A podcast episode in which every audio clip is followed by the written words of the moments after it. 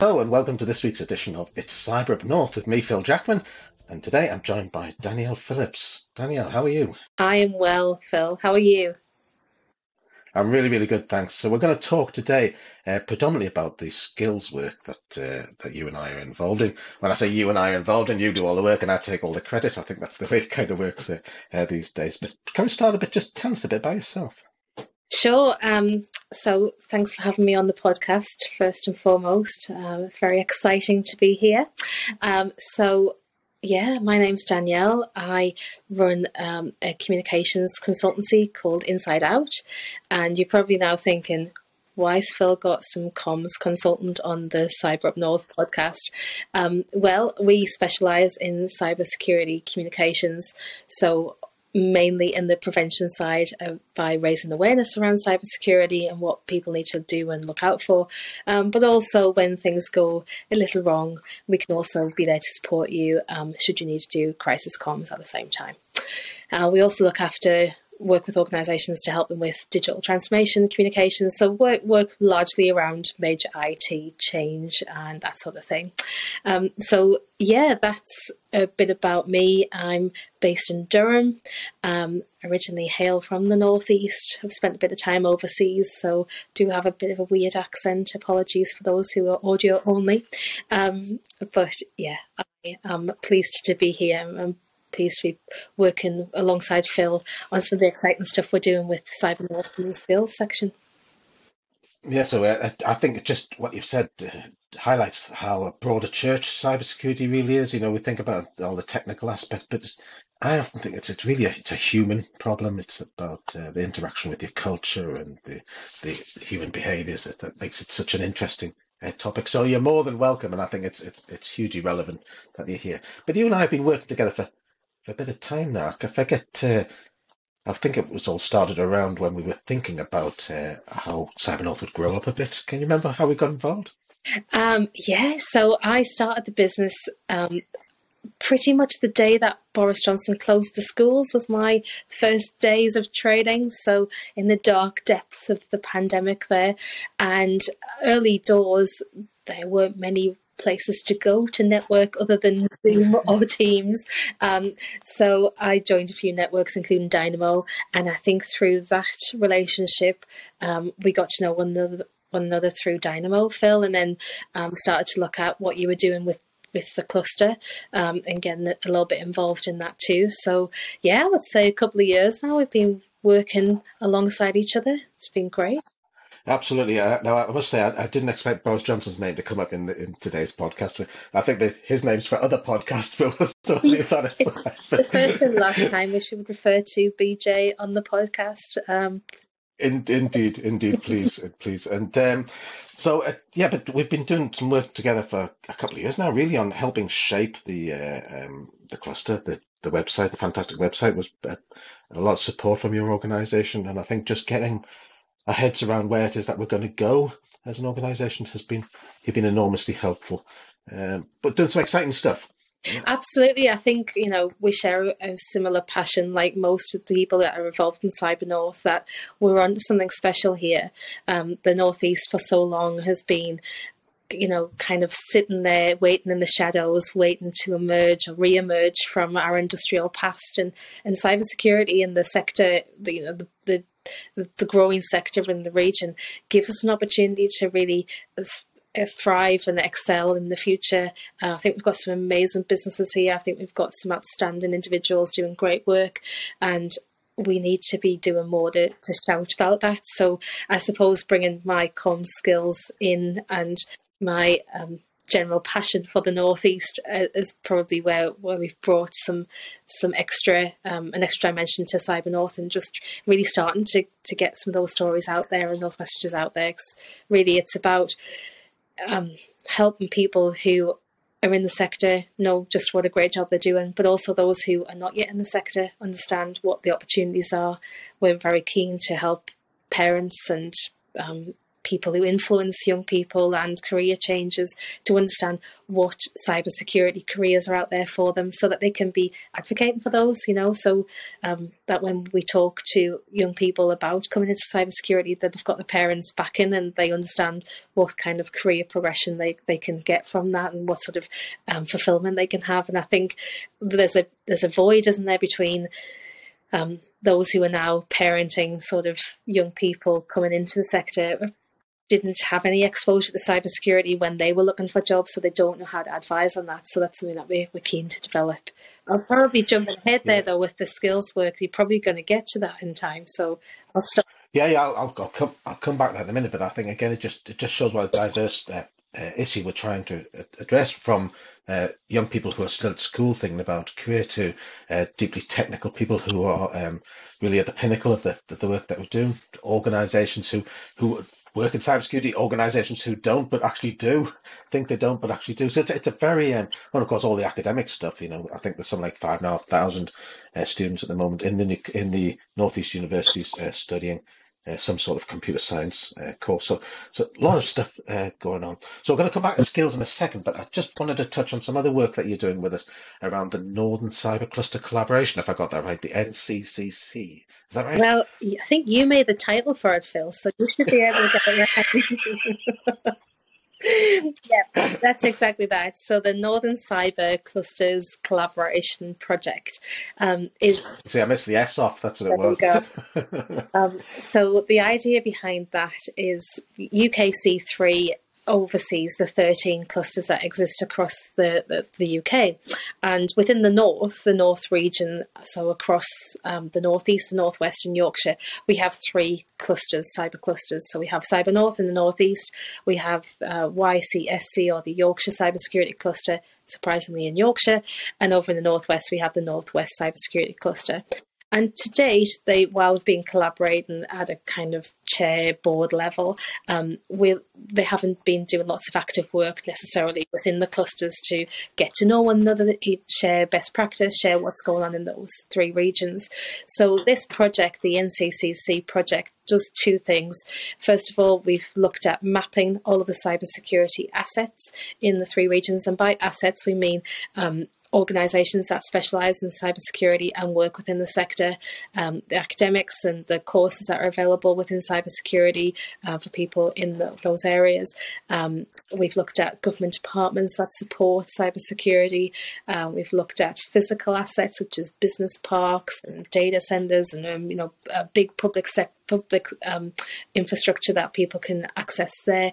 And we've looked at things like um, uh, government infrastructure and, and sort of uh, critical infrastructure to understand what sort of cy- the cybersecurity landscape looks like across the north, the whole of the north of England, the whole of the north of England. That's right, um, and that's you know if you like a yellow pages for cybersecurity which by the time it's written will be out of date. So it's something that we need to kind of keep going with and, and making sure that we understand. So it, we, you know, with with clusters, we tend to attract those who recognise themselves to be working inside security or want to be sort of networking in that space. What this piece of work does is unearth all of those other peripheral organisations that are also working in this space. So it might be lawyers that specialise in cybersecurity or um, an accountant that has a, an arm that recognises the importance of cybersecurity and, and tries to provide advice on that as well. So it's given us that much bigger holistic picture of all of those players involved in the sector across the whole of the north.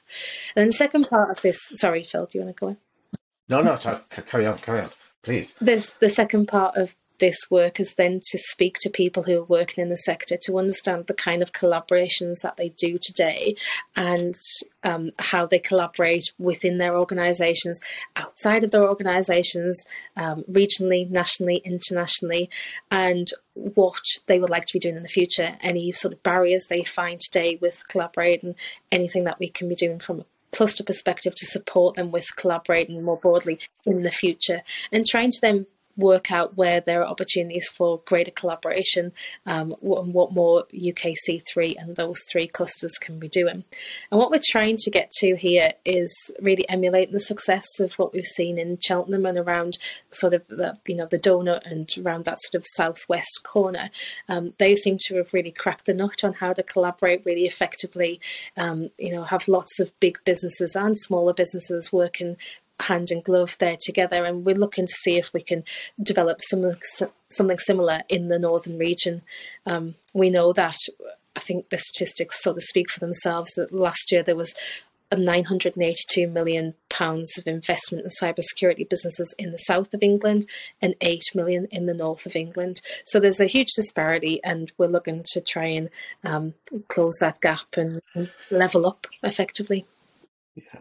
So it's, uh, I think, well, I know this is a, a, a, podcast on itself, this whole subject. So I think once we get a bit uh, further on down the line and we're a bit clear about what we're going to try and do with this, we'll bring you back and uh, and get perhaps get Paul and Mike from uh, from Northwest and Yorkshire together. But anyway, let's talk about skills because that's what we came on to talk about uh, in the first place. And um, I think a lot of this goes back to the Northumbrian Water Group Innovation Festival that we had last year.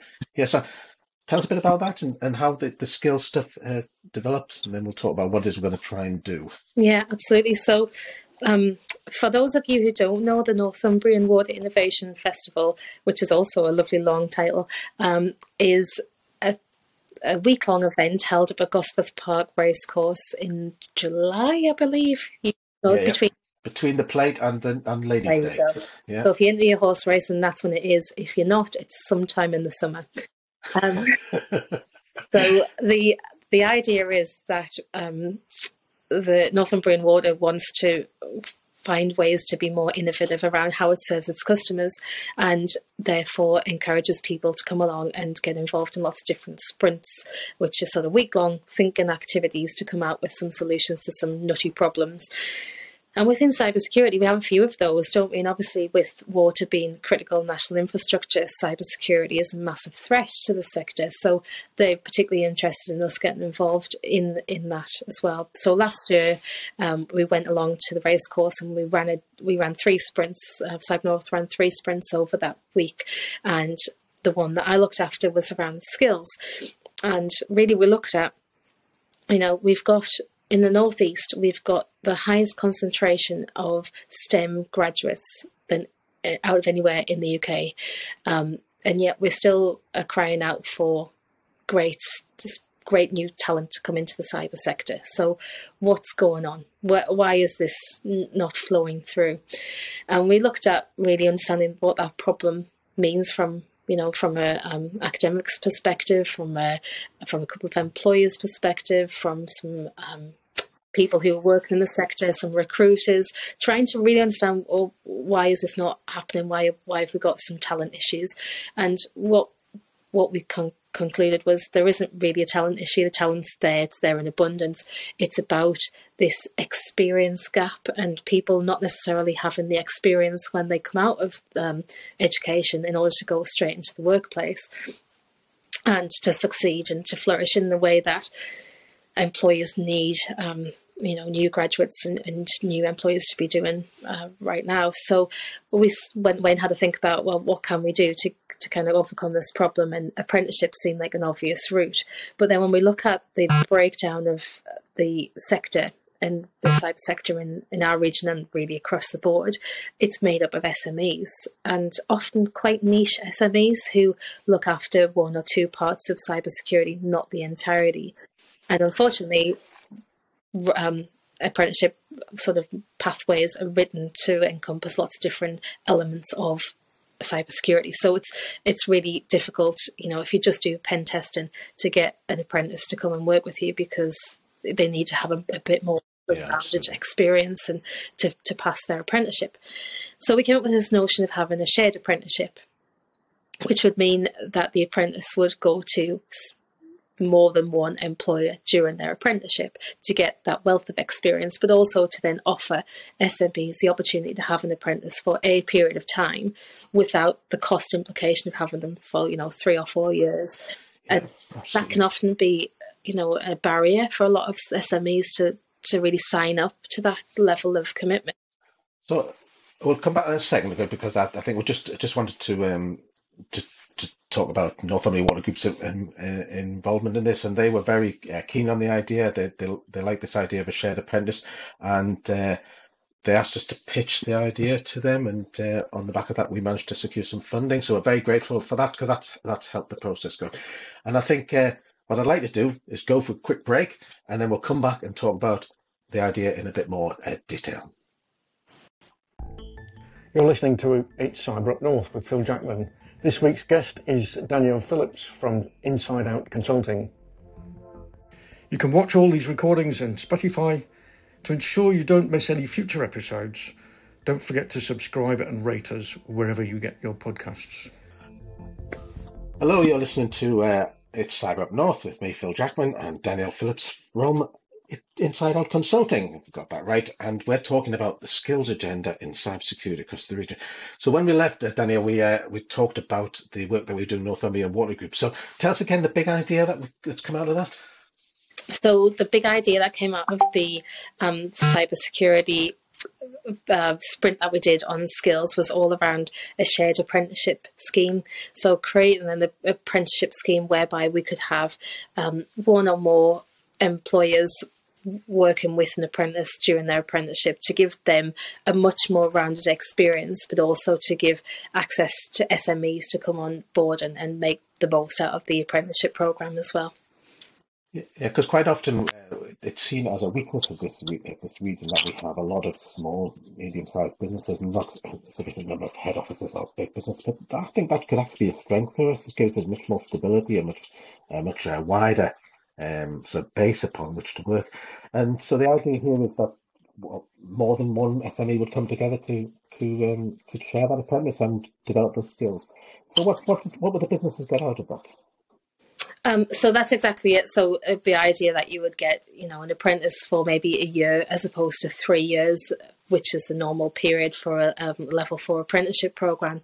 And with that, the the employer would get access to you know a great um, person who was ready to join the sector who doesn't have loads of experience but can is is willing to learn and wants to learn quickly um, someone that I think the the old adage is if you get an apprentice, you can sort of mold them to your ways of working. You can work with them to impart your knowledge and skills and give something back. And I think we've got a lot of people, particularly in the northeast, who are very keen to do that. They're very keen to to be part of the future of the sector and seeing people grow and flourish. And this is a nice way to to be part of that. Um, and then obviously you've got you know someone who can then support you on your projects. Um, the, the, way that the apprenticeships are set up is we, we no longer ask apprentices, thankfully, to go and buy a, a tin of tartan paint or go and have a long stand. a long stand, yeah. yes, absolutely. So they've actually got real and meaningful work to do, and the frameworks are really quite. Um, challenging. And so there's lots of things in there that they need to be able to demonstrate that they can, and evidence that they've been able to do through their training. Um, so it really requires them to get involved in some of the key uh, projects and programs you'd be working on, as well as obviously day release for, for college. Yeah, so that means that the, uh, the, the apprentice themselves get a much broader understanding of how different businesses run. Can I think can see an opportunity to say, well, I like this kind of work, I like this kind of business. I don't. Just as importantly, I don't like this kind of work, and that's not the kind of business I want to go into. And then come back into the market uh, if if they ever make it, because I think they'll be snapped up. But uh, to say, look, I understand now what the skill set I've got and what I've used to businesses, and uh, and therefore I'm much more much more saleable. So where are we up to in this? Because it sounds like a very simple problem, but I imagine it's quite a complicated thing to to whip into shape. So where are we with it? Yeah, well, you know, I think the idea, the ideation part of this has been pretty straightforward, and getting the buy-in from both employers and from apprentices has been um, easy as well. I mean, the apprentices love the idea of having a portfolio of employers within three years that would normally take the 10 years of their career to achieve. So they're really up for it. And I think employers really get the value that this could bring as well. Um, so the, the point we're at now is this is feasible, it's possible, um, but the there is, um, you know, the old legalities that we have to get around, and the way that we do that is to, to those damn legalities, eh? we have to play the game. Um, oh no, we're, we're speaking to the Department for Education at the moment. They are running a couple of pilots around different ways of delivering apprenticeships right now. And one of these ways is through what's called the Flexi Job Apprenticeship Scheme, which is the natural fit for a program like this. It gives you flexibility to work with several employers over the period of your um, your apprenticeship program. The challenge that we have is the pilot scheme as it stands does not include the cybersecurity pathway. So we have to make a case for that really for government to change that pilot um, to include cybersecurity, and that's what we're doing right now.